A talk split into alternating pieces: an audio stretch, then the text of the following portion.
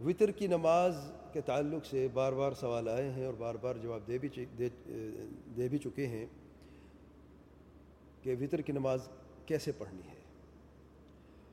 وطر کی نماز جو اللہ تعالیٰ کے پیارے پیغمبر صلی اللہ علیہ وسلم سے ثابت ہے، وہ دو طریقوں سے ثابت ہے۔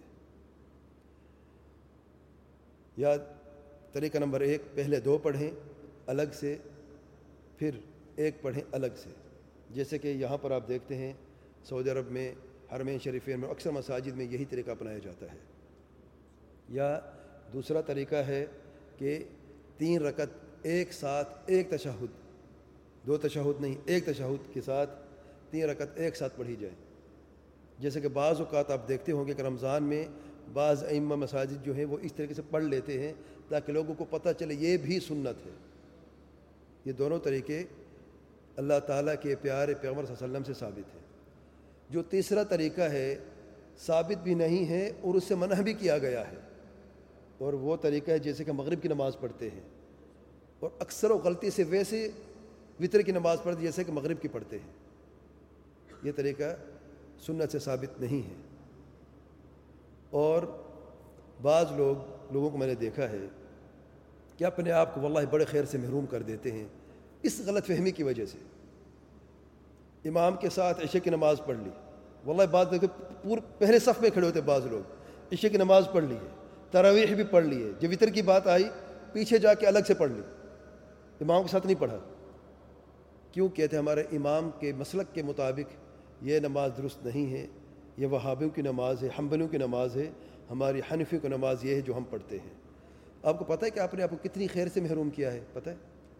اللہ تعالیٰ کے پیار پیغمبر صلی اللہ علیہ وسلم فرماتے ہیں، جس نے امام کے ساتھ نماز پڑھی، جب تک وہ نماز سے فارغ نہیں ہو جاتا، اس شخص کے لیے ساری رات کا قیام لکھ دیا۔ ساری رات کا قیام لکھ دیا گیا۔ اللہ تعالیٰ نے اس کے لیے ساری رات کا قیام لکھ دیا ہے۔ وہ سو رہا ہے۔ اپنے بستر پر اس کے نام اعمال میں پوری رات کا قیام لکھ دیا گیا ہے۔ جیسا کہ وہ شخص ساری رات مسجد میں کھڑے ہو کر اس امام کے ساتھ فجر کی نماز اذان تک صلاۃ القیام پڑھ رہا ہے۔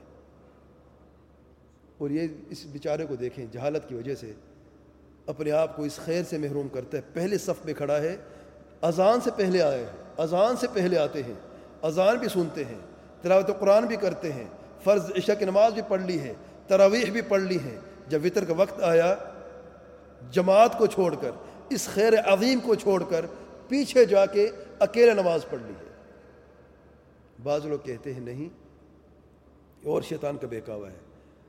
یہاں پہ لوگ کہیں گے کہ یہاں پہ پڑھتا ہے نا۔ نہیں، میں نے اور بھی نماز پڑھنی ہے، اس لیے میں الگ سے وطر گھر میں جا کے پڑھوں گا۔